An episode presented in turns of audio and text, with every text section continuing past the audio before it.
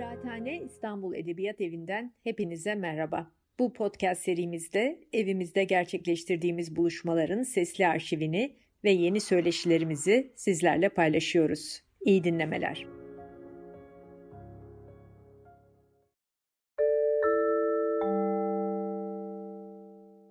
Merhabalar, bir kıraathane kitap buluşmasında daha birlikteyiz. Bugün Zaven Biberyan'ın daha yeni taze taze yayınlanan Mahkumların Şafağı kitabı üzerine sohbet edeceğiz. Kimlerle sohbet edeceğiz? E, editörü ve yayıncısı Robert Koptaş'la. Hoş geldin. Hoş bulduk.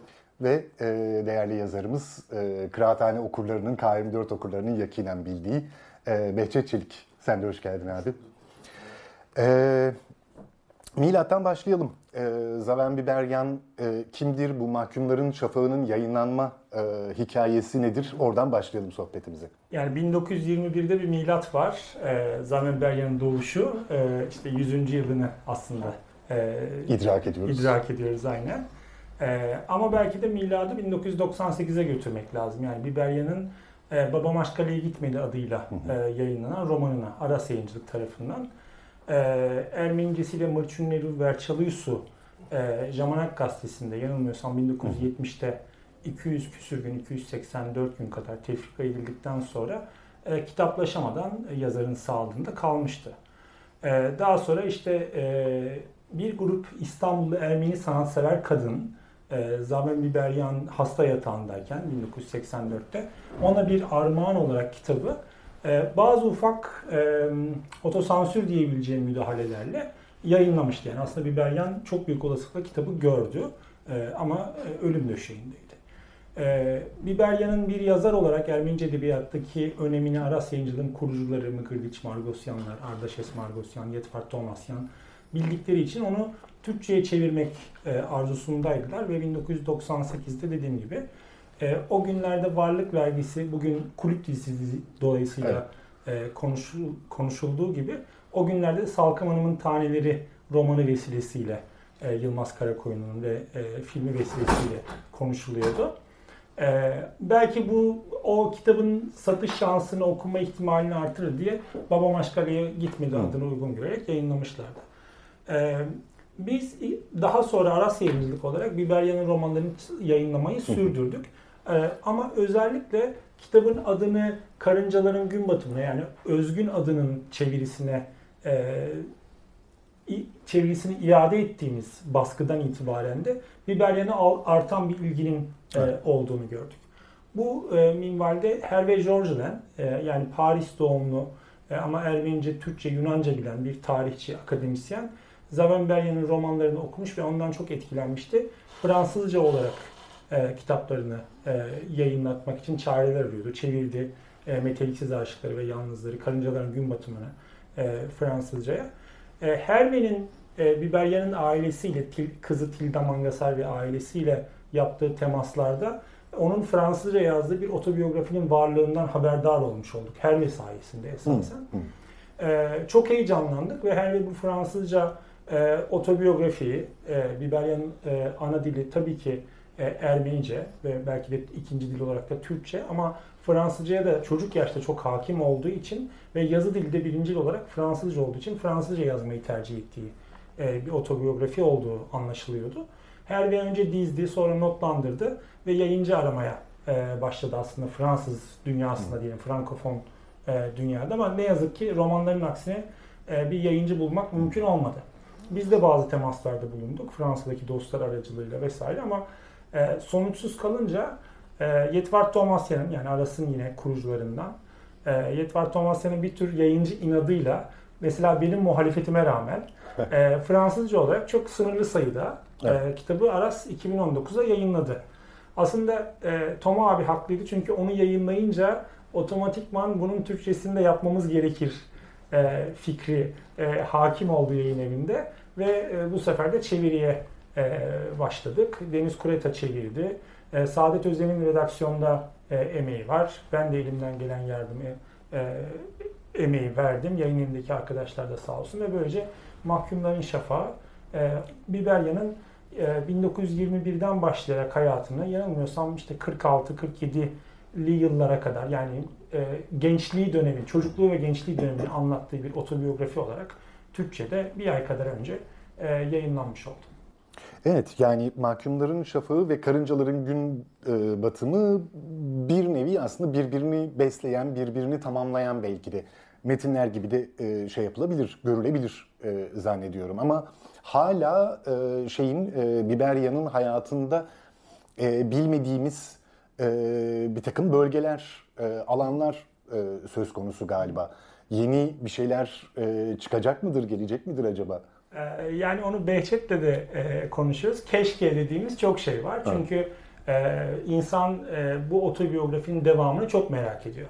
Tabii ki Biberyan yazar kendisi romanlarında var.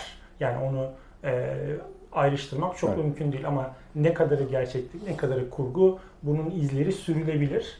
sürmek için de evet otobiyografik metinlere herhalde çok ihtiyacımız var. E, ama bu bir yerde kesiliyor. Kendisi 60'lı, 70'li hatta 80'li yılların başına evet. kadar bu metni yazmayı sürdürmüş olsa da aralar, uzun aralar e, sokarak belki de araya e, o 1950 ve sonrasına e, bilgi olarak bu metin üzerinden ulaşamıyoruz. Bazı çıkarsamalarda tabii ki her zaman e, bulunabiliriz. Ama belki hani biraz böyle tartışmalı olmak adına, tartışma yaratmak adına da e, kendimi tutmayayım ve kitabın da editörü, yayıncısı olarak e, kitabın tarihsel, e, edebiyat tarihi açısından bir yazarın iç dünyasına giriş anlamında önemini teslim etmekle birlikte e, bu metnin aynı zamanda belli açılardan da kapalı bir metin olduğunu olduğunu hmm. düşündüğümü söylemem lazım. E, çünkü her ne kadar Biberyan bu metne e, bir muhasebe metni olarak yaklaşsa da öyle e, kaleme aldığını söylese de yaş 40'ı geçince geriye dönüp bakma isteği hasıl oldu diye başlıyor metne. E, bu muhasebenin çokça kapalı bölgeler barındırdığını, e, bu çoğu bilinçli tercih olabilir, iradi bir şey. Yani bir takım mahrem alanlara girmek istemiyor olabilir. Bu çok da anlaşılabilir herhalde bir otobiyografi için. Ama aynı zamanda da kendini analiz ederken, çünkü bunu çokça yapıyor, kendi mizacını e, tarif ederken e, bazı konularda benim e, ondan beklediğimden biraz daha e, derine inmekten derine inemediğini, kaçındığını demeyeceğim burada. İnemediğini, belki de yüzeysel kaldı, kaldığını demem gerekir. E, düşünüyorum. Bir okur olarak, bir yayıncı olarak değil. Tekrarlıyorum. E, yani yayınladığımız kitap, bu metin son derece değerli. Bir yazara yaklaşmak, onun dünyasını anlamak adına. E, tarih açısından Türkiye Cumhuriyet tarihi ve oradaki Ermeniler Ermenilerin yeri ve e, o Ermenilerin yerini içeriden anlatan, dünyayı da bilen, dünya algısı, antenleri açık e, bir yazarın e, otobiyografisi olması hasebiyle bence çok kıymetli. E, ama e, Biberyan'ın romanlarında, öykülerinde çok derinlemesine yaptığı bir takım e, analizleri, ruhsal çözümlemelerin, toplumsal çözümlemelerin aileye dair e, çok iyi didik didik ettiği meselelerin e, kendi metninde, kendi hayatının e, aktarıldığı metinde bu bu nitelikte yapılmadığını e, düşünüyorum. Burada bir kaçınmadan ziyade belki psikanalitik diyeceğim bir takım zorluklar, rol oynamış olmalı e, diye düşünüyorum. E, ve bu anlamda da hani Biberyan'ın otobiyografisi diye benim şahsen bir yine bir ok olarak iştahla e, metne yumulurken yum, yum, yumulmaya başladığımda e, beklediğimi o anlamda bulamadığımı, hmm. e, belki bir keçi boynuzu tadı aldığımı hmm. e, da teslim etmem gerekiyor bence. Peki ama orada bir küçük şey yok mu biraz da? Ee, şu geliyor aklıma çünkü ee, senin e, Biberya'na bir yer e, verin yazında işte Biberya'nın aslında işte e, aksi bir adam olması ki işte hayatında başına bunlar bunlar bunlar bunlar gelmiş bir adam aksi olmayacak da ne olacaktı e, diyorsun o yazıda.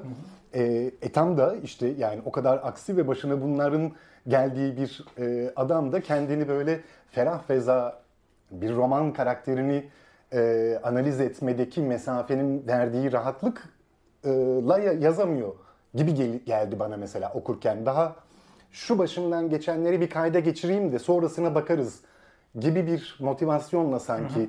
o masanın başına, o defterin başına gel- gelmiş gibi bir his uyanmıştı bende metni okurken. Ee, çok fragmental, çok do, doğru, e, doğru, anekdotal doğru, ilerliyor çünkü. Evet, ben de tam da senin hatırlattığın ve orada da yazdım. Başka birkaç yerde daha yazdım gibi. Yani Biberya'nın hep bize yansıyan fotoğraf böyle aksi, e, katı e, bir e, imaj. Hı hı. Ve bunu da tabii ki bazı travmalara, onların çözülmemiş olmasına bağlıyoruz kaçınılmaz olarak. E, ve orada bir empati e, de geliştiriyoruz ve orada da aslında Türkiye Ermenilerin hikayesine dair çok simge bir simge hayat e, buluyoruz. E, ama e, burada belki şunu söylemek gerekir. Az önce Behçet söyledi aslında referansla söylemem gerekir. Biberler'in kendisiyle ilgili, kendi hayatıyla ilgili yapamadığı şeyi aslında belki edebiyat alanında daha iyi yaptığı, e, bu çareyi orada bulduğunu düşünebiliriz. Ama ağzımdan yine psikanaliz dedim ağzımdan kaçış kelimesi çıkıyordu. Belki de bu edebiyatın onun için bir kaçış olduğunu, kendinden evet. de kendi hikayesinden de bir kaçış olduğunu düşündürüyor Metin. Çünkü bence e, bazı yerlerinde fazlaca kibir var. Bazı yerlerinde fazlaca megalomani var. E, kahramanlık sendromlarına e, kapılmış olduğunu görebiliyoruz. Ve bunlara dair farkındalığının da ne kadar derin olduğuna dair işaret ben çok bulamıyorum. Yani Hı e, kendisini analiz ederken dürüst olacağım deyip e, ben hiç kahramanlık yapmayayım deyip, deyip ama her şeyi kendi başına yaptığını, her şeyi onun yaptığı her şeyin çok büyük etki uyandırdığını, her anlamda haklı olduğunu e, çok güçlü şekilde savunan, kendi kendine savunan, çünkü yayınlanması için yazmadığını düşünüyorum e, bu metni. E, belki bir yerlerde bir arzu olarak evet ama en azından düzenlenmemiş metin olarak karşımızda. En azından bu haliyle. E, evet dolayısıyla ham ve e, törpülenmemiş, editlenmemiş bir metin olarak kendini yansıttığını, orada da işte bu dediğim tırnak içinde komplekslerin çokça göründüğünü, bunu bu an, bu anlamda bakınca da benim Biberyan'a e, önceki durumdan yani bu kitabı okumadığım halden biraz daha uzak hissettiğimi söylemem gerekiyor sanırım. Peki. Ee, yani az önce Behçet demişti de, ama programdan önceki muhabbetimizden aslında e, bahsediyorduk. Şimdi e, Biberyan son yıllarda e, hayatımıza girdi. Aslında e, Yalnızlar Türkçe'de Payel'de 98 diye isim geliyor. Payel e, 60'larda. 70'ler. Ha, yani ama 76 öyle mi? Ha, 76. Ama yani e, bunca yılı boyunca e, görmemekte e, sistematik bir şekilde şey yapmışız, dirayet göstermişiz. Yeni yeni hayatımıza, edebiyat görgümüze bir Zaven Biber yani girmeye başladı. E, sendeki e, etkisi neydi senin için e, bir yazar olarak yeni bir e, Türkiye'li yazarla tanışma deneyimi? E, yani aslında tabii ara, Aras yayıncılar bu anlamda büyük şey borçluysa tekrar bastılar, e, yayınladılar, tanışmamızı sağladılar evet. ve hakikaten bizim e, edebiyatımızdaki bir boşluğa bir e, müdahaledir bence e, bu. Kesinlikle. Doğrusu ben 98'de e, babam Aşkale'ye gitmedi çıktığı zaman kitaptan haberdar olmuştum. İşte o televizyon dizisini seyretmiştim, konuyla ilgiliydim. Aras'ın kitaplarını da yakından kendimce takip ediyordum ama o kitabı okumadım. Hı. E, aslında sonradan düşündüm. Yani e, babam Aşkale'ye gitmedi başlığı bende bir e, anı roman, bir biyografik roman e, evet. izlenimi bırakmış. Evet. E, ve e, belki içim kaldırmayacağı için okuduğumda e, uzak durmuşum ondan. Fakat e, orada şey var, babam Aşkale'ye gitti değil, gitmedi olması evet, ilginç aslında. Evet. Yani orada benim, ben uyanmalıydım. E, uyanmadım. İşte zaten bu okuma tercihlerimiz hani çok anlık rastlantısal tesadüflerle ilgilidir. E, tesadüf deyince e, mahkumların şafağında e, hayatının pek çok kritik anında tesadüflerin, şansın kendisinin lehine gittiğini e, anlatır şey e, Biberyan. E, bende de şöyle bir e, tesadüf olan, hem tesadüf hem değil. 2019'un başında kitabı yayınladıkları dönemde az önce senin söz ettiğin e, Robert'in yazısı yayınlandı. E, o yazıyı okur okumaz e, ben bu kitabı okumalıyım dedim. Aslında kitabın orijinal adının Karıncaların Gün Batımı olduğunu biliyordum ve adı beni çarpmıştı. E, merak da ediyordum ve Robert o yazıda aslında işte az önce söylediği küçük otosansürlerin de telafi edildiği ve yani eksiksiz tam metne ulaştığımızı söylemişti. Ben Karıncaların Gün Batımı'nı okur okumaz peşinden diğer iki kitabı da okudum. E, 2019 benim için e, çok kitap okuyabildiğim bir yıl olmadı çeşitli nedenlerle. Sene sonuna doğru e, Yalçın Armağan benden bir e, panelde konuşmamı istedi. E, Yusuf Atılgan'ın Aylak Adamı'nın 60. yılı 59 basımlıdır ya. E, onunla ilgili hani Türk Edebiyatı'nda Aylak Adamı'nın karşılığı ya da yeri vesaire gibi bir şey ama çok da sınırlı bir zamanda benden şey istemişti. E, ben Aylak Adam'ı tekrar ancak romanı tekrar okuyacak bir zamanım oldu ve e, yıl içerisinde 3 tane Biberyan okumuş olmanın da etkisiyle tesadüfle kastettiğim bu. E, ben orada e, kendimce Yusuf Atılgan'la e, Zaman Biberyan'ın kimi e, yakınlıkları olduğu üzerine spekülasyonlar yaptım ama e, oldukça e, yüzeyseldi ama yani böyle kimi e, noktalarda benzerlik vardı, e, kimi böyle e, mekanda, e, kimi olay örgüsünün, kimi e, kırılma yerlerinde vesaire. E, ama bu benim aklımda kaldı hep. Yani ben e, ikisini daha detaylı çalışayım istiyordum. E, bu yaz öyle bir e, çabaya kalkıştım. Gene bir yazıyı evrilememekle birlikte başka bir yazı oradan çıktı. Notos'un Biberyan Hı. dosyasındaki yazı benim o e, çalışmamın sonucu oldu. E, şimdi o zamandan beri ben e, hani Biberyan'ın e, Türkiye edebiyatındaki yerini e, düşündüğümde işte tam gerçekçi anlatının sona erip modernist anlatının başladığı döneme e, tekabül etmiş gibi geliyor. İşte bu, bu da nedir? İşte e, Hüsat Orbener'in, Nezihe Meriç'in e, o, eş zamanlı, e, onların evet. e, yaşıtı gibidir de Biberyan ve onlarla oldukça eş zamanlı bir şekilde bunu e, yazdığını e, e, düşünüyorum. E, işte Karıncaların Gün Batımı'nda özellikle e, hazır cevaplar yok. E, sorular çok fazla. E, bireyin karanlık noktalarına çok yönelme var. E, bir yandan e, anlatının dili de bence e, modernist anlatıya e, oldukça yakın. Bu arada şunu da söyleyeyim. Geçtiğimiz günlerde e, Mehmet Fatih Uslu bir tweet atmıştı. O da Türkiye'de modernist edebiyatı artık biber yağsız tartışmak e, mümkün değil da, mealinde evet. bir şey sarf etmişti. Onu da burada e, belirteyim. E, mesela e, Karıncaların Gün Batımı'yla Aylak Adam'ın benzerliği hiç alakası yok diyen de olabilir ama e, seste, e, anlatı tekniğinde bir e, bana yakınlık var gibi geliyor. E, mesela Karıncaların Gün Batımı'nda e, Barrett şöyle dedi, şöyle düşündü diye gider ama bazı kritik yerlerde e, serbest dolaylı anlatıma da e, kayar. E, ve orada o cümle, Barrett'in cümlesi mi, dış anlatıcının bu cümlesi e, karışır ve e, buralarda kritik gibi noktalar vardır. İşte bunlar e, tam da Türk yazarların da benzer anlatıyı kurdukları döneme denk geliyor. O yüzden ben Karıncaların Gün Batımı, şimdi Mahkumların Şafağı'nı okuduğumda Robert'in yaşadığı düş kırıklığını yaşamadım ben. Keşke devamı olsa. Evet. Keşke biz e, edebiyatla ilgili düşüncelerini de bilsek. Yani e, Zaven Biberyan kimleri okudu da edebiyatını evet. bu şekilde kurdu. E, o dönemin Türk yazarlarını ne kadarını takip etti? Yani Karıncaların Gün Batımı e, ikinciyi çağrıştırmıyor mu? Evet, evet. Ya da e, romanın içerisinde bir yerde bir uçurum esniyordu der. Hı. E, şimdi buralardan bakınca yani şiirle alakası e, Orada neydi? Bunların cevabı maalesef e, şimdilik diyelim.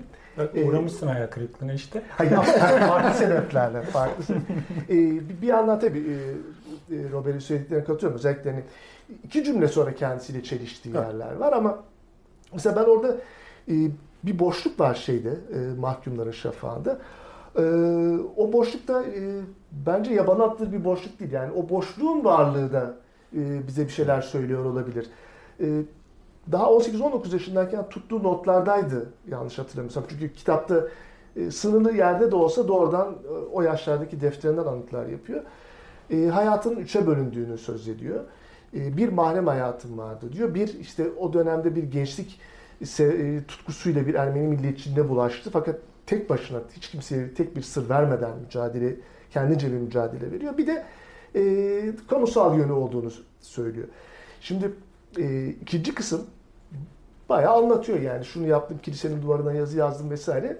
Fakat bir de mahrem hayatım vardı dediği mahremi bize açmıyor. Orası hala mahrem. Fakat romanlarına baktığımız zaman yani e, Barrett'in e, Karıncaların Gün Batımı'nın baş kahramanı e, Baret'in e, hayatına giren kadınları sırasıyla ya da ardışık olmasa bile anlatışı, Lula ile ilişkisinin iniş, inişi çıkışı vesaire e, aslında hani cinselliğin ya da e, karşı cinsle ilişkinin e, çok karanlık dehlizlerinin farkında olduğunu ve bunları didiklemeyi e, e, gösteriyor. Bir yandan da işte e, Robert hani kaçıştan söz etti. Belki de kaçtığı yerden yakalanıyor. Yani evet. edebiyatı onun kaçtığı yerden belki de yakalıyor. Evet. Ya da e, edebiyatında yer vermediği e, kısmını mı otobiyografisinde işte, yazıyor? E, otobiyografi ne zaman yazdığını bilmiyoruz. Hani kitaptaki e, dipnotlardan Robert daha iyi bilir. Yani bazı ipuçlarından 70'lerde bazı yerleri 80'lerde yazdığı anlaşılıyor. Şimdi Karıncaların Gün Batımı'nda 1970'te tefrika edilmiş. Ama günü günle mi yazmış e, yoksa yazılmış bir metni günü günle mi yayınlamış onu da bilmiyoruz. Hı hı. Ee, ama romanın bütünlüğü bana bende yarattığı izlenim öyle günü gününe yazılmış gibi değil. Yani bitmiş, teşekkür etmiş bir metni parçalayıp e, yayınlamış gibi geliyor. Evet. Dolayısıyla 70'lerde biraz e, geriye gideceğiz. E, karışık bir süreç o bence. Yani e, kaçma ve yakalanma belki eş zamanlı da olabilir. Bir yerde kaçtığında öbüründe yakalanıyor. E, şeyi bilemiyoruz yani tabii. Büyük, boşluklar var. Ki ömrünün son işte bir ne diyeceksek artık 10-15 e, yılında e, yazarlıktan geri çekilme gibi bir durum da var. Yani evet muhtemelen bir yandan bu metne mahkumların şafağına çalışıyordu, yazıyordu ama e, artık işte yeni roman veya öykü yayınlamayı bırakmış bir e, kalemden de bahsediyoruz. Evet, Onun yani... nedenini ni de tam olarak bilmiyoruz.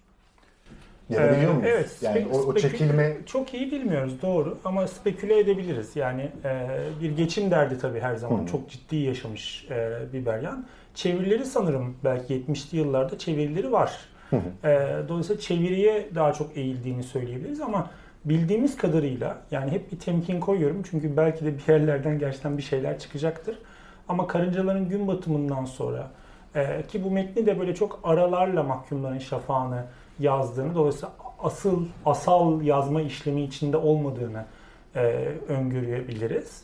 E, evet bir şey üretmemiş. E, çevirilerle uğraşmış. Belki geçimlerde e, meseleleri, medarı, maişet motorunu işletmek için e, uğraşmış olabilir. E, ben şunu söylemek istiyorum. Yani e, Biberyan'a bir yer lütfen derken, e, yani o tabii benim için çok çok önemli bir, bir yazıydı. Çok çok böyle hem Biberyan'a bir yer hem de kendi hayatımda Biberyan'a bir yer. Kendi hayatımda kendimi bulmak ve e, kuşaklar arası belki e, yine o yeri e, iyi kötü e, kurabilmek, bağlantıları kurabilmek gibi bir şey vardı. E, bu e, seviniyorum ki gerçekten o yani yayınladığımız kitaplar sayesinde ve insanların teveccühü ve merakı sayesinde e, Biberyan'ın eserleri okunuyor, konuşuluyor üzerine.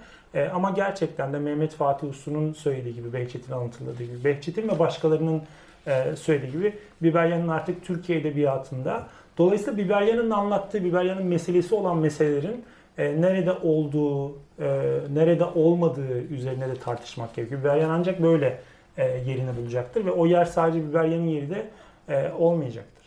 Yusuf Atılgan da Biberyan gibi 1921 doğumlu e, ve e, ister istemez ben de bu yakınlarda okudum Behçet'ten etkilenerek hatırladım, tekrar okudum e, Yusuf Atılgan'ı.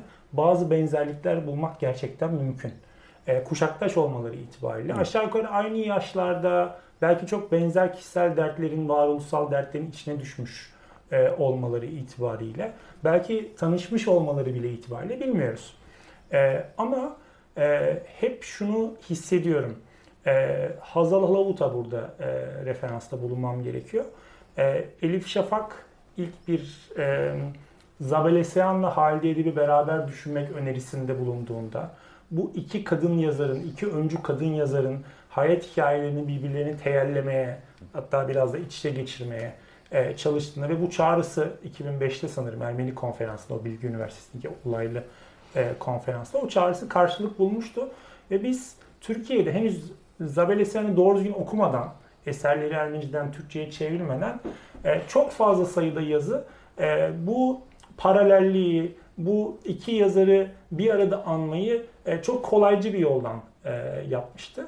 Ben Yesaya'nın, Biberya'nın veya Türkiye'de onlar gibi e, yani mağdun, mağdur diyebileceğim kategorilerden insanların ve hat, hatta bunlar yeni eğer keşfediliyorlarsa ko- kolaylıkla o tip karşılaştırmaların konusu olmaması gerektiğini, biraz bunlar buralarda temkinli olmak gerektiğini e, düşünüyorum. Benzerlikler bulacağız. Bu çok da doğal çünkü aynı dönem, aynı toprak, aynı insan, insan ham maddesi dünyanın her yerinde iyi kötü e, aynıdır.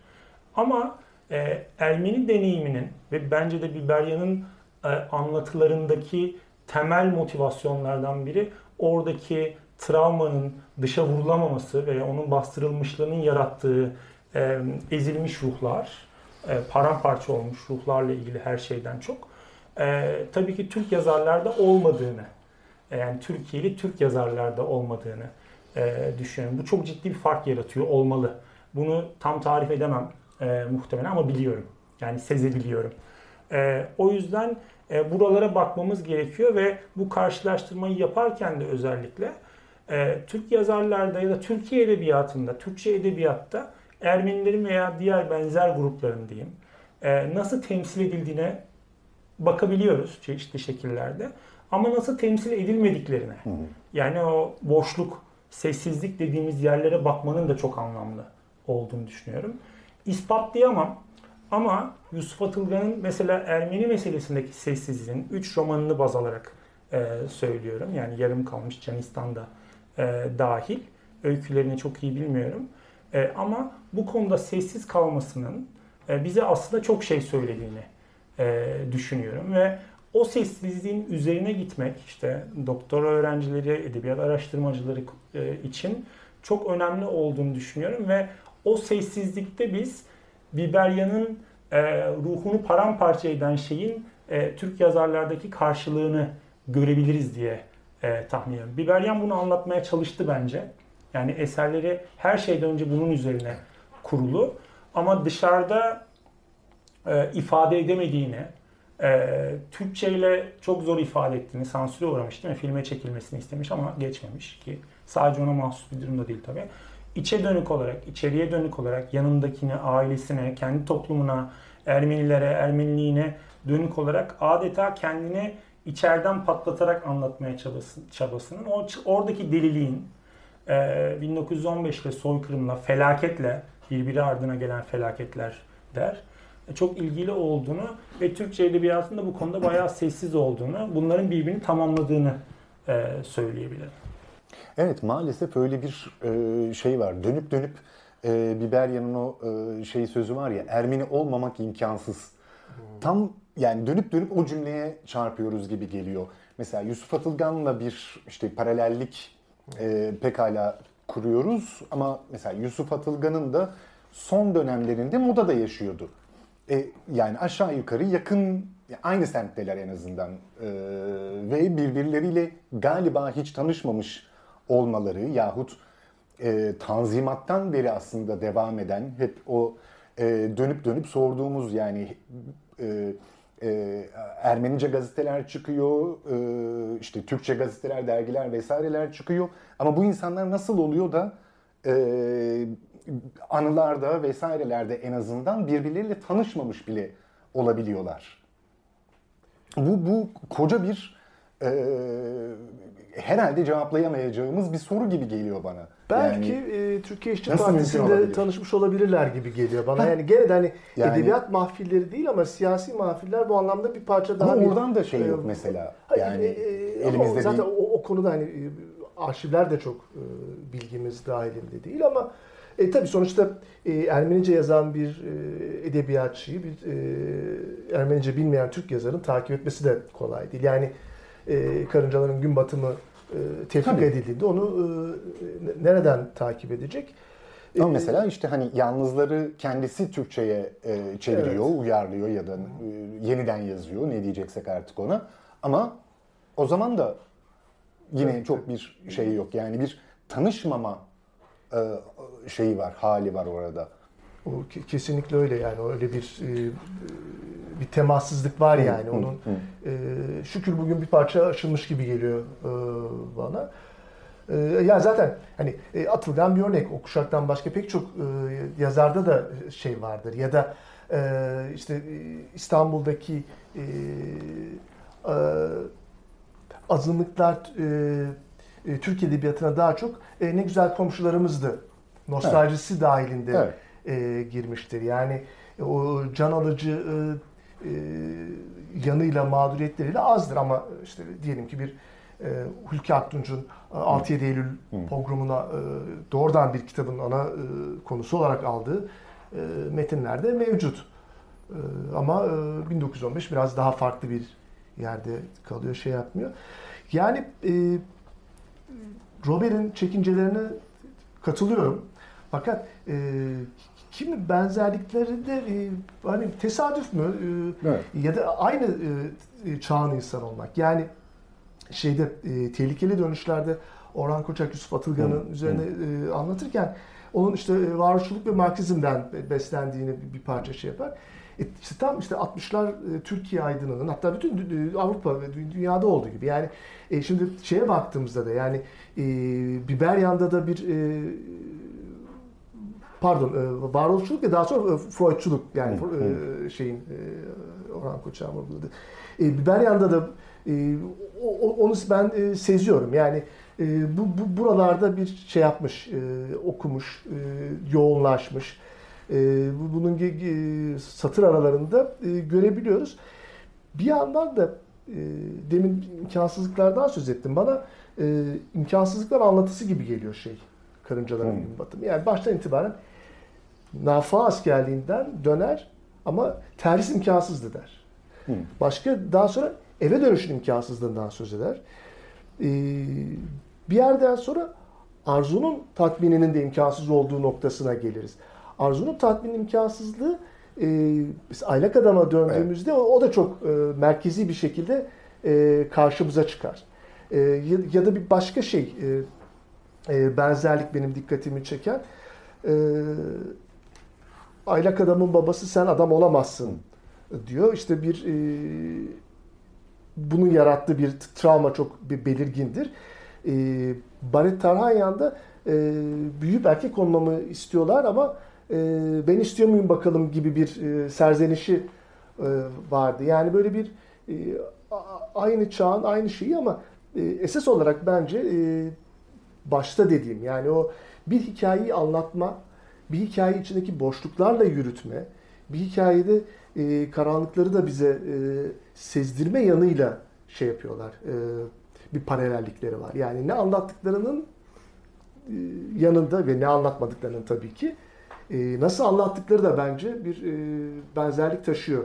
E, işte o yüzden de ben merak ediyorum. Hani Biberyan e, kimleri okudu da böyle bir e, evet. edebiyat noktasına geldi.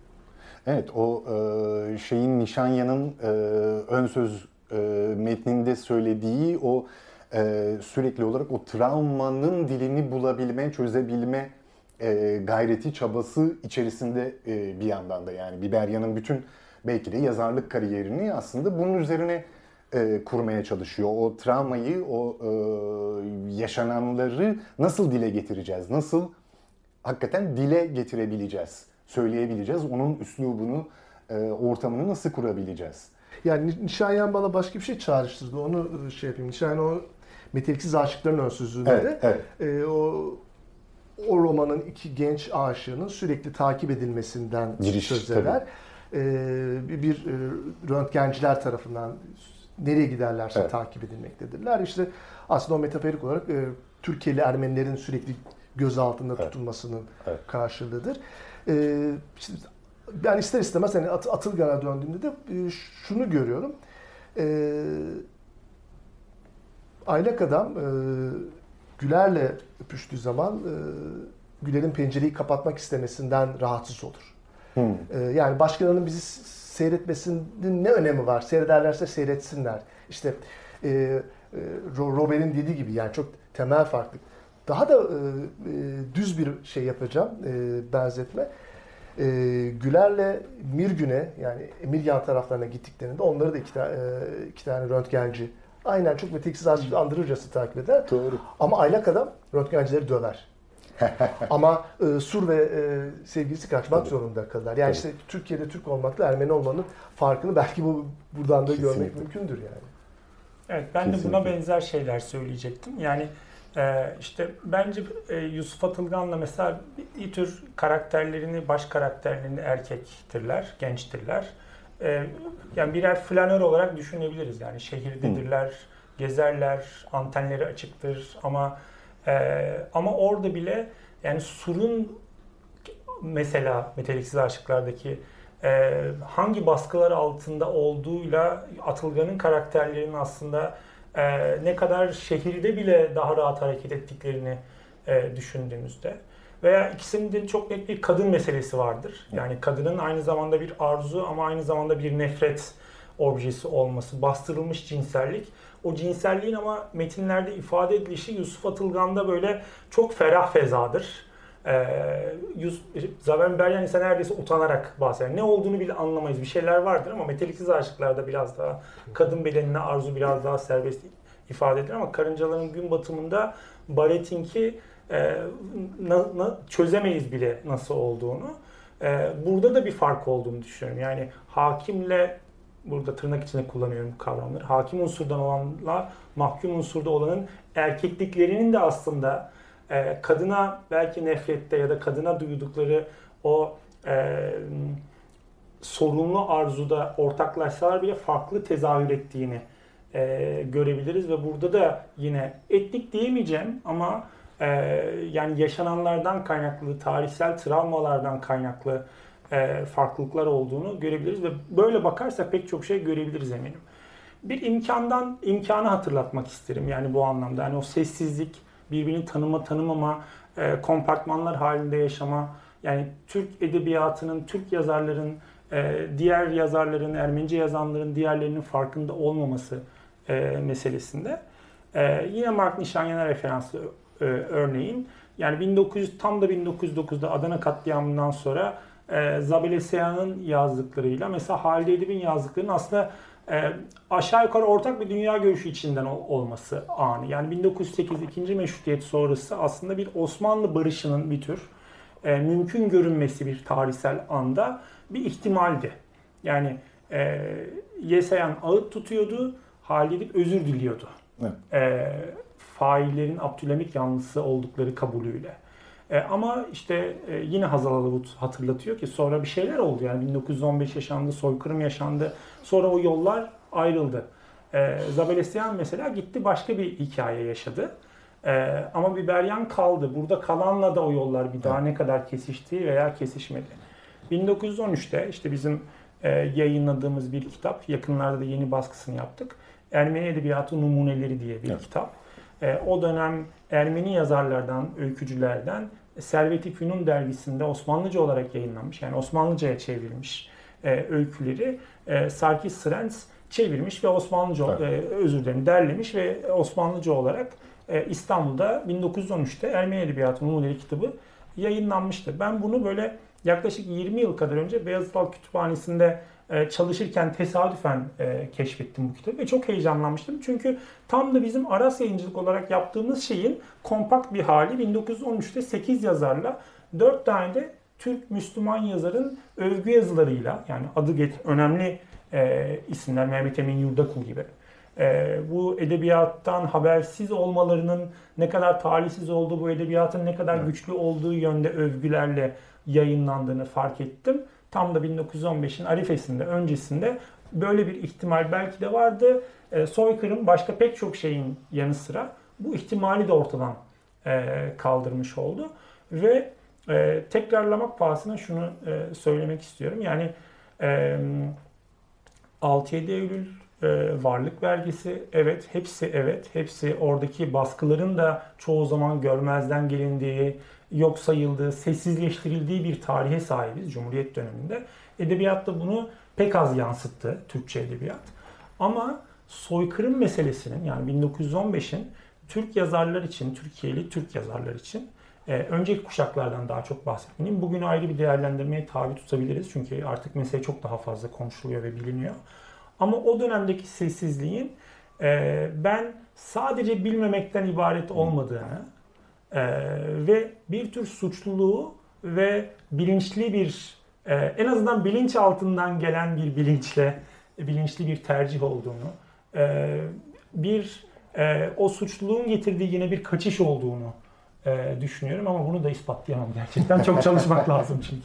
Evet yani bir tür sükut suikasti e, gibi bir şey var orada. E, durum söz konusu anlaşılan çünkü Ve, ve, yani ve bu da tırnak içinde Türk'ü, Türk yazarının dertlerini, e, Türk yazarının ürettiği edebiyatı çok şekillendiren bir şey kaçınılmaz olarak. Yani sessiz kalarak sadece ondan uzaklaşmış olmuyorsunuz. O sessizlik aslında bizzat sizi belirleyen Tamam. bir şeye de dönüşü. Burada e, şöyle anlaşılmak istemem. Yani e, Türkçe edebiyatın, Türkiye edebiyatının kökünde bu mesele vardır demiyorum. Değil. E, tabii ki bir sürü başka mesele vardır. Bir sürü toplumsal, insani, siyasi, kültürel mesele tabii ki var. Ama bu da burada çok yok sayılmış, e, çok unutulmuş ve unutturulmuş bir mesele ve çok da önemli bir mesele diye düşünüyorum. Evet yani burada e, dönüp dönüp şey sahnesi geliyor. E, Belba Karıncaların Gün Batımı'ndaydı. Sonlarda bu işte adaya geri döner ve o aile evinin halini görür. Bahçe duvarı yıkılmıştır. Dış dünya içeri girmiş. Tam aslında bir öyle bir durumun üzerine yani o- sanki o karenin, o imgenin üzerine bir Beryan bütün e, kü- külliyatını kuruyor gibi geldi bana. O e, şeyi sahneyi e, okuduktan sonra yani. O ev tam da işte bütün o e, Ermeni tarihini, bu topraklardaki yaşanılanı vesaireye gösteriyor ama e, sürekli olarak dış dünya o içeriye giriyor ve işte Biberyan gibi insanlar o bütün huysuzluklarıyla e, kendilerine bir kabuk e, örmek zorunda kalıyorlar. O biraz da edebiyatın e, içinden geçiyor herhalde. Yani bir, bir yerde aslında hani e, edebiyatın bir farklılaştığı noktadır da bu. Yani e, iç dünya anlatıları öne çıkmakla beraber o iç dünyaya dışın nasıl müdahil olduğuyla beraber e, en azından e, bizim ülkemizdeki edebiyatta e, 50'lerden sonraki e, şey e, daha çok böyle kurulmuştur. Yani e, daha işte tırnak içerisinde bireyci bir e, edebiyattır ama o bireyin sıkıntıları toplumsal e, Evet, o arka planı olmayan e, toplumsal dertlerden e, yalıtık da değildir yani. E, o anlamda aslında hani dışın içeriye e, mü- müdahalesi metaforu ya da o, o Biberya'nın kurgusu aslında yaptığı e, edebiyatı e, sana katılıyorum çok şey yapıyor yani e, e, işte Sur belki en az Ermeni olan kahraman. Hatta babasının e, cemaatle ilgili işlerine şey yapar, e, kü- küçümser, e, Ermenice gazetelerde çıkan yazılarla alay eder vesaire. Ama hayatı olduğu gibi aslında e, o şeyle beraberdir. Yani e, dışarının kendi iç dünyasını nasıl e, erozyona uğrattığının e, hikayesidir. Kendisi farkında olsun olmasın en azından yazar okur olarak bize bunu geçiriyor gibi gelir bana ve bu anlamda da e, ben e, Biberya'nın çok güçlü olduğunu düşünüyorum. Yani karıncaların e, gü- e, gün batımında e, 1915'ten pek bahis yoktur. E, örtük olarak şey yapılır. Yani e, ne kadar para kazanırsan kazan e, alırlar onu senden diyen dayısı e, ya da işte amcasının söylemlerinde vardır ama e, bir yandan da e, şeyi yani e, anlatmadan anlatmak yani hani bir edebi hünerse onun e, çok zirve noktalarından biri gibi de gelir bana şey. Ve romanın kapanışı da o anlamda e, şeydir e, Manidar. çok manidardır diyeyim. Evet yani bir yanıyla da aslında e, koca bir İstanbul yazarıyla da karşı karşıyayız. Yani Ermenice edebiyatın 20. yüzyılının en önde gelen ismi evet. Türkiye edebiyatının artık yeni yeni fark ettiğimiz, keşfettiğimiz e, değerli, kıymetli bir ismi ama aynı zamanda da İstanbul açısından baktığımızda da ciddi anlamda bir e, tarihi e, tanıklıklar şey yapıyoruz, gözlemliyoruz. Yani çoğu Türk yazarında karşılaşmadığımız bir takım İstanbul ayrıntıları e, Biberya'nın metinlerinde bütün ayrıntısıyla, bütün açıklığıyla, e, zenginliğiyle karşımıza Ya burada geliyor. şöyle bir şey benim e, dikkatimi çekmişti. E, işte hani İstanbul'un içinde çok farklı hayatlar var. O çok farklı hayatlar bir şekilde anlatılır. Ama işte Biberyan'da e, diyelim ki e, kalabalıkların şehirdeki akışını aynı mekanın günün farklı iki saatinde anlatır. Hı. Yani işçi sınıfının sokaklarda olduğu saatle onların evlerine döndükten sonra işte eğlenmek için Pera'ya çıkanların şeyi yani bu bunun benzeri yoktur. Yani e, evet o İstanbul'un büyük çelişik e, sınıfsal çelişkisini vurgulayan çok vardır ama e, farklı mahallelerdeki farklı hayatların Evet. paralel anlatımıyla. Bu ise İşte e, böyle Fatih Harbiye falan filan. gibi ha, ama, Ama burada bu aynı şekilde yani Karaköy'den e, Beyoğlu'na çıkışın iki farklı saatte nasıl iki tane farklı dünya olduğunu gösterme açısından hakikaten yani e, bir İstanbul romanı olarak bence onu ayrıcalıklı bir yerde görmemizi sağlayan bir noktada budur bence. kesinlikle yani roman tekniği, anlatım tekniği açısından da muhteşem bir e, şey var orada. Keşif var, icat var. O anlamda e, dönüp dönüp zaten e, Biberyan'ı e, şeye rağmen, editörüne rağmen övmeye devam edeceğiz. Ama sanırım romanına itirazı yok. Yok o- hiç o- itiraz o- yok. Başımın üstünde yeri var. Ee, Biberyan'ın kendisinde tabii ki. Evet bence de yani e, İstanbul'da olduğunu unutmayalım Biberyan'ı yani. Hani hayatı boyunca İstanbul'da yaşamış. 3 senelik Beyrut e, ki hiç de iyi almıyor Beyrut parantezi dışında. E, Evet İstanbul'da orada olmuş. diasporaya bayağı bir yükleniyor. İstanbul'da e, büyümüş, yaşamış e, bir yazar. Bir, bir anlamda da İstanbul aşığı bir yazar. Yani deniz deniz aşığıyım e, diyor ama İstanbul tabii ki çok iyi e, biliyor bir Biberyan. Bir anlamda o sınıfsal antenlerin de açık olmasının da bence Behçet'in dediği gibi e, etkisi var. Zaten Karıncaların Gün Batımı'nı da öyle e, okuyabiliriz. Yani ben şey gibi e, şeyi çağrıştırıyor bende. Yani Baret'in şehirde ve hayatın içinde bu o hayatın içinde tutunamaması e, adeta yani Kadıköy'de başlayan bir hayat ama Kadıköy'de bile bir sokak aşağıda olmak, bir sokak yukarıda olmak çok şey fark edebiliyor. Sınıfsal olarak her şeyi değiştirebiliyor. Günlük hayat pratiklerini e, değiştirebiliyor. İşte bu tarafa geçildiğinde Karaköy, Beyoğlu, Beyoğlu'nun arka sokakları, oradaki o koltuk meyhaneleri, e, izbe yerler, Sonra Haliç, Haliç'teki Sonra işte atölyeler. tophane, atölyeler, çalışma hayatı, fabrika, e, tophanede neticede işte muhtemelen esrar ya da bir başka uyuşturucuyla beraber e, adeta şehrin onu kanalizasyonundan dışarı e, attığı hikaye aslında böyle haritalandırılsa bugünkü e, tabirle veya bugünkü uygulamalarla e, orada çok e, güzel bir tabakalaşma da Evet. e, görürüz. Zaten bence kitaptaki çok güzel, e, Karıncaların Gün Batımı'ndaki çok güzel e, cümlelerden biri, Ermenicesini söyleyeceğim. E, Gianca Hekyatçevor, Palyan Belo'yu zovu Guka Topane diye sorar.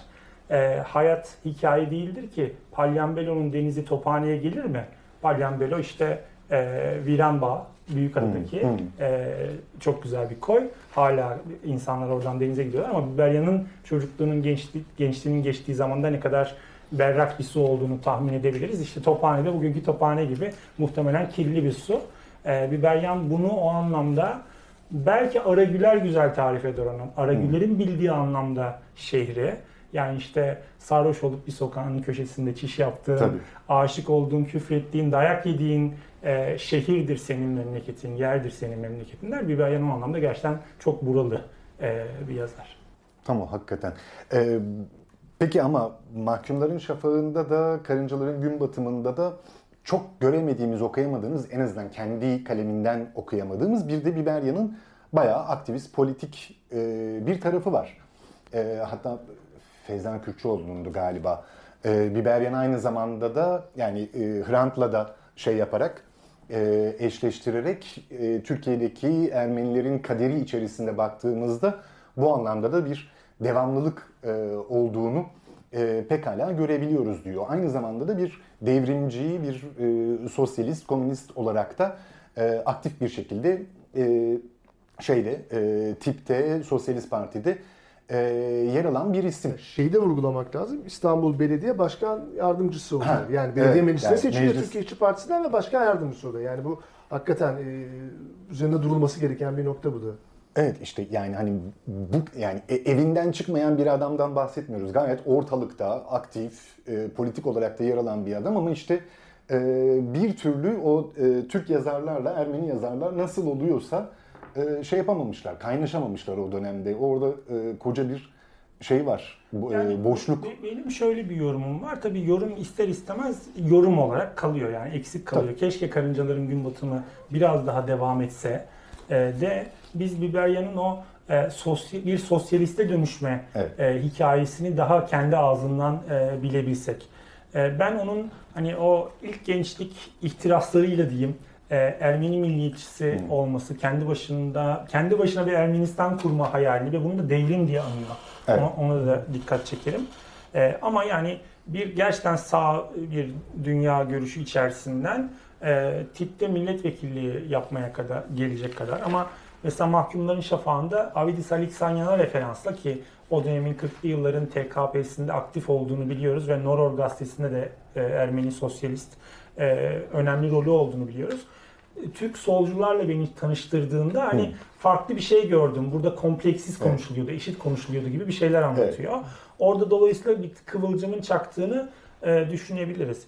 Ben Biberya'nın sosyalistliğinde e, aslında yine tabii bir sosyalist dünya görüşüyle e, beraber yani e, yani dünya hepimizin dünyası ve hepimiz aslında birlik, birlikteyiz e, diye kabaca özetleyeceğim şeyin e, Ermenilik Türklük meselesinde bir barışma ihtimali açısından cazip göründüğünü de hissediyorum. Buna kendimden yola çıkarak da kendi solculuğumdan e, gelerek de e, varabiliyorum. Onda da onun işaretlerini görebiliyorum. Yani e, sosyalizm kanalıyla e, esasen e, yeni bir dünya kurarak o yeni dünyada eşit olma hayali aslında bir barışma hayali. Sen istediğin kadar yaralı ol, istediğin kadar ayrımcılığa uğramış ol, istediğin kadar hikayen e, bir mağduriyet hikayesi e, olsun. Orada bir barışma ihtimalinin olması sana iyi geliyor. Çünkü sağaltıcı e, bir şey var burada. Ben Biberyen'in çeviri yapmasını da böyle görüyorum. Yani ne yapıyor? Ermenice'ye çeviri yapmıyor. Evet, o çok Türk, enteresan. Türkçe'ye çeviri yapıyor. Yani Türkiye'li okul, Türk okul için esasen o gün Türkiye'li denmiyordu büyük ölçüde. Türk okul için yaptığı bir şey ve dünya görüşüne yakın romanları da çeviriyor. E, dolayısıyla orada bir ortaklaşma ve yan yana gelme arzusunun olduğunu e, görüyorum. Keşke dediğim gibi bunu kendi hikayesinden duyabilseydik. Onun umudunun ne olduğunu. E, orada acaba başka umut kırıcı şeyler olmuş mu? Yoksa e, belki biraz daha barışık mı gitmiş acaba öte dünyaya bir yani Tabii merak ediyorum. Yani şeyde Mahkumların Şafağı'nın e, da sonlara doğru cezaevi dönemi böyle bir mikro e, örneğini veriyor. Hı. Yani Orada bir e, komünist işçinin Ermenilerle ilgili sözlerini duyduğunda ben bir, bir Türk'ten ilk, ilk defa bunları evet. duyuyorum diyor. Peşinden e, başka bir e, namlı sosyalistin gavur diye söz etmesinde de içerleniyor. E, yani e, bir mikro bir evren olarak yaşadıklarının bir ipucu belki bu, kısa sekansta da mevcut yani. Komünist üretme fabrikaları diyor Ayrıca hatta şey için. Evet. Ee, peki Noror'un e, lafı geçmişken e, Biberya'nın yazılarıyla ne zaman e, okurlar olarak buluşacağız acaba? Yayıncısını bulmuşken soralım. Yani arkadaşımız Sevan Değirmenciyan daha çok vakıf. Yani Ermenice basını o daha iyi taradı. Se, e, Biberya'nın Ermenice gazetelerde kalmış e, yazıları var. Bunların bazıları günlük siyasi analizler, bazıları dünyanın farklı yerlerindeki meselelerle ilgili e, haber derlemeleri. Ee, henüz bunun bunların bir kitap bütünü oluşturup oluşturmayacağını bilmiyoruz ama çalışacağız muhtemelen. Şimdi sırada e, Biberyan'ın öykülerini Zova adıyla, Deniz adıyla ki kendisi o adla yayınlamıştı. Ermenice olarak yayınladık. O Türkçe'ye çevrildi. E, onun redaksiyonunu yaptıktan sonra Türkçe olarak öykülerini yayınlayacağız. Böylece aslında edebi eserleri e, tamamlanmış olacak. 22 başları diyebiliriz herhalde. E, yani, Başları olmaz muhtemelen. Şimdi Tom abi bana kızabilir bunu görürse ama biraz zaman alabilir. E, elimizde başka işler de var ama 2022'de kesin yayınlanır. Onu söyleyebilirim. E, ondan sonra da o işe girişebiliriz. Belki önce yine Ermenice olarak, sonra Türkçe olarak. E, umarım e, mesela e, Tilda Mangasar'ın, e, Tilda Hanım'ın, e, Biberya'nın kızının e, babası hakkında yazdığı ufak bir anı yazısında e, kendisi kız yani çocukken e, babasının kendisinin büyümesi sürecinde tuttuğu notların olduğu bir defter olduğunu mesela e, öğrenmiş oluyoruz. bir o defteri de görmek lazım. Belki başka bir açıdan o da yayınlanmaya değer bir şeydir, ilginçtir, olabilirse ne hala. dolayısıyla Biberyan'dan belki de bir şeyler daha e, gelir diye hani o tesadüf dediğimiz şey e, e, bir şeyler daha her her umarım çıkar e, bir yerlerden. E, Noror'la ilgili şunu söyleyebilirim. E, Feyza Kürkçoğlu'nun e, kurduğu köprü e, gerçekten geçerli bir köprü bence de. E, yani Noror e, işte tek partili dönem biterken 45'te ee, daha doğrusu işte yeni partilerin kurulması, sosyalist gazetelerin yayınlanmasına izin verilmesi, bu arada mesela Ermenice tiyatro yasağının kaldırılması gibi gelişmeler olurken 2. Dünya Savaşı'nın hemen sonrasında Türkiye'de e, böyle adını koyarak e, sosyalist olarak yayınlanmış bir Ermenice gazete. E, Biberyan'ın da içinde olduğu, başka Aram Pehlivanyan gibi, Sarkis Keçyan Zanku gibi, Vartan İhmalyan, Jack İhmalyan kardeşlerin, başka pek çok dönemin genç entelektüelinin, sosyalist entelektüellerin içinde yer aldığı e, bir yayın ve e, sosyalistlerin yanında aynı zamanda Ermenilerin dertlerini, Ermenilerin uğradığı ayrımcılıkları da cesurca e, ifade eden, bu anlamda Türkiye Cumhuriyeti'nin iç, tarihinin içinde yayınlanmış Ermenice gazetelerden ayrışan e, bir yayın. E, maalesef bir buçuk sene kadar sürmüş bir hikaye o. 46'da kapanıyor gazete. E, diğer solcu e, gazeteler Türkçe ve sendikalarla beraber. 46'da ee, kapandıktan 50 yıl sonra 96'da Hrant Dink ve arkadaşlar Agus'u kurdular. Ve evet sol, sosyalist ama Ermeni kimliğini de Ermeni olarak yaşayan o kültürün de taşınmasına, devam etmesine e, aracılık eden, geçmişle yüzleşme talep eden, hak eşitliği talep eden, vatandaşlık hakları e, talep eden bir yayın olarak maalesef işte o darbeler o kadar sert oluyor ki yani 1915'ten söz ettik ama 46'dan sonra Ermenilerin biraz olsun e, kendini toparlayıp bu cümleleri kurabilmeleri için 50 yıl geçmesi e, gerekiyor. Dolayısıyla o köprü doğru bir köprü. Üstelik de e, Hrant Dink'in nasıl öldürüldüğünü de hepimiz biliyoruz. Yani e, her her yer her zaman gerçekten 10 yılda bir e, Biberyan'ın karıncaların gün batımında söylediği şekilde bir felaket e, geliyor ve e, bir anlamda Ermenilere e, konuşma hakkı o haklarının olmadığını e, hatırlatıyor, sınırları e, hatırlatıyor. Bu anlamda bu isimler tabii ki Biberyan, e, Hrant Dink ve onlarla beraber hareket etmiş olanlar, onlar gibi olanlar gerçekten çok cesur da e, bir iş yapmış oluyorlar. Evet, e, kapanışa doğru aslında e, şu geliyor aklıma. E, Biberyan'la Türkçe edebiyat okurları olarak yeniden e, tanışmamız itibariyle Türkçe edebiyatın kendisine de farklı bir şekilde bakmaya başladık sanki. Daha e, açık bir zihinle, daha geniş bir perspektiften belki de e, bakmaya başladık. Yani işte Atılgan'da aklımıza gelmeyen bir takım ayrıntılara daha yakından artık e, bakma ihtiyacı duyuyoruz. Galiba bir de Biberya'nın hani e, Ermenice edebiyatın bir zenginliğini e, paylaşıyor olmamızın ötesinde böyle de bir şeyi oldu, etkisi oldu bizim okulluğumuza en azından. Ya tabii bir de e, yine bu aslında e, Aras Yayıncılığın Türkçe evet. kitap yayınlamasının bir şeyi. E, mesela ben e, az önce söz ettiği 1913 e, Ermeni numun, e, Numuneleri kitabında çok heyecanlanmıştım. Evet, evet. Peşinden e, Kikor Zohrav'ın öyküleri yayınlandığında e, o yıllarda Türkçe yazılmış öykülerle paralel bunların okuması dedim. Hatta aklıma evet. Fahri Celal Göktulga geldi. Yani e, ama bir, bir an yani hakikaten e, sadece Biberyan'a özgü olan bir şey değil. Yani bu topraklarda yazılmış Türkçe olmayan metinleri biz e, Türkçe okuyabilenler e, okudukça e, yani kendi tarihimizi, kendi edebiyatımızı, evet. e, kendi e, kimliğimizi de aslında şey yapıyoruz. Yani e, hani sadece bir e, Ermeni kimliğinin kendisini bulması bizim Türk olarak da kendimizle yüzleşmemizin de bir şeyi vesilesi oluyor. Müteşekkiriz bu yüzden. e, teşekkür ederim. E, yani ben biraz ileriye gideceğim mesela. Hı hı. Kafamda e, fazla spekülatif olacak ama bunu kabul ediyorum. Yani yanılmayı kabul ediyorum. E, Canistan'ı okurken işte birkaç gün önce bitirdim daha. E, onu da okumamıştım. Yani orada baş karakter Yusuf e, ve işte e, arkadaşlık ettiği ağasının oğlu olan adını hatırlamıyorum şu an karakterin. Ee, işte büyürler ikisi de ama gururu kırılmıştır. Çünkü o ağanın oğlu olduğunu ona hissettirmiştir ve terk edip gitmiştir. Sonra ise bir çete reisi e, olarak geri döner ve ondan sakladığı altınların yerini söylemesini ister. E, belli ki ortada altın yoktur. E, ama buna rağmen bunu artık aslında hissetmesine rağmen o hıncıyla e, onu ona ağır işkence ederek onun ölümü, onu öldürür. Yani karnını yarıp içine kızgın yağ e, dökecek kadar arkadaşları ya bu, biraz sebepsiz oldu falan der, derler ama yine de o hınçla o, o cinayeti işler. Sonra çok suçluluk duyar ve sonuçta kendisinin öleceği e, bir maceraya e, atılır e, ve gerçekten de ölür. Ama ben burada e, işte neredeyse kan kardeş gibi iki yakın e, arkadaşın e, bu aşırı yorumladığımı e, hatırlatırım tekrar.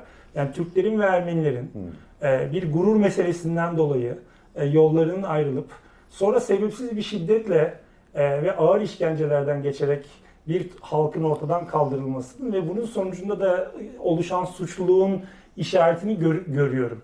Ee, burada yanılıyor evet, olabilirim evet. ama pekala böyle okunabileceğini düşünüyorum. Atılgan'ın bunu kastedip kastetmediğinden bağımsız olarak. Dolayısıyla e, hikayenin başında söylediğim gibi e, yokluğun kendisi bana e, Türkiye edebiyatında, Türkçe edebiyatta Ermenilerin var olduğuna dair e, çok şey söylüyor ve bu e, Türk edebiyatında temsil edildiği şeklinde Türk kimliğinin tamamlayıcı bir parçası e, bence. Dolayısıyla Türkçe edebiyata ya da Türkiye edebiyatına bakarken Ermeni yazarlara bakmamıza pek gerek yok. O yazarların metinlerinde Türkler, Ermenilerin ya da Rumların diğer grupların nasıl geçtiğine de bakmamıza gerek yok. Onların nasıl geçmediğine baktığımız zaman daha çok şey görürüz diye düşünüyorum. Evet yani orada e, Atılgan hakikaten bunu kastederek mi yaptı çok e, bilmemizin imkanı yok ama e, yani Türkiye'nin tarihine bu toprakların tarihine baktığımızda ne bileyim Türk Arnavut e, şeyi için de Osmanlı'nın son dönemi, Cumhuriyet'in ilk dönemleri için neredeyse onların ilişkisi için bile e, bu e, şey yapılabilir, söylenebilir. Dolayısıyla tarihimizde bunun e, maalesef fazlasıyla şeyleri var, örnekleri, karşılıkları var. Süremizin sonuna geliyoruz. Dolayısıyla daha üzerine yeni kitaplar geldikçe Aras yayınlarından konuşmaya, tartışmaya, irdelemeye didiklemeye hatta e, devam edeceğiz. Katıldığınız için, geldiğiniz için çok çok teşekkür ederiz. Ben haddimi e, Lütfen. aşma pahasına bir, bir şey daha söyleyeyim Yani e, çok kendimi güvenli hissetmediğim bir alan olmadığı için çok konuşamıyorum o konuda ama ilk okuduğumdan beri Biberyan'ı bu e, yani Biberyan'ın erkek karakterlerinin kadınlarla olan ilişkisi Hı-hı. üzerinden e, çok ciddi bir feminist okumaya tabi tutulması gerektiğini evet. düşünüyorum. E, bu pek yapılmadı maalesef. E, ama Karıncaların Gün Batımı ve sonrasında bu yeni bir dalga yani Biberyan şimdi aslında e, gerçekten okunuyor e, diyebiliriz. E, dolayısıyla buna da çok ihtiyaç var. E, fırsattan istifade biz Aras e, Yeseyan salonunda bu yakınlarda muhtemelen ayın 25'inde bir etkinlik yapacağız. Süper. Orada e, buna dair bir oturum olacak. E, tam şekillenmiş değil. E, ama o oturumdan başlayarak veya başkalarının da yapacağı e, bir okumayla, yazacakları yazılarla Biberyan'ın bu anlamda da bir şöyle bir sarsılmasının faydalı olacağını e, düşünüyorum. düşünüyorum. Ondan mutluyum. Ben de şunu ekleyeyim. Biberyan'ın sarsılması aslında e, erkekliğin de sarsılması. Yani hakikaten e, çok şey kritik bir nokta onun erkek kahramanlarının erotizmle, cinsellikle, anneleriyle ilişkileriyle vesaire çok önemli bir sorunsal onun şeylerinde, metinlerinde. Evet o anlamda hani 50 kuşağıyla da bayağı bir e, ne derler benzerlik e, kader ortaklığı ya da paralellik ne diyeceksek artık gayet e, mümkün. E, bu sohbetimizin yayınlanmasından demek ki bir 9-10 gün sonra bahsettiğim e, oturumda yine bir arada olacağız anlaşılan. Pekala. Çok çok teşekkürler katıldığınız, geldiğiniz için. Bugünkü sohbetimizde Zavan Biberyan'ı şöyle tekrar göstermiş olayım. Mahkumların Şafağı ve e, Biberyan'ın diğer e, kitapları, külliyatı üzerine sohbet etmiş olduk. E, tekrar görüşmek üzere. Herkese iyi akşamlar.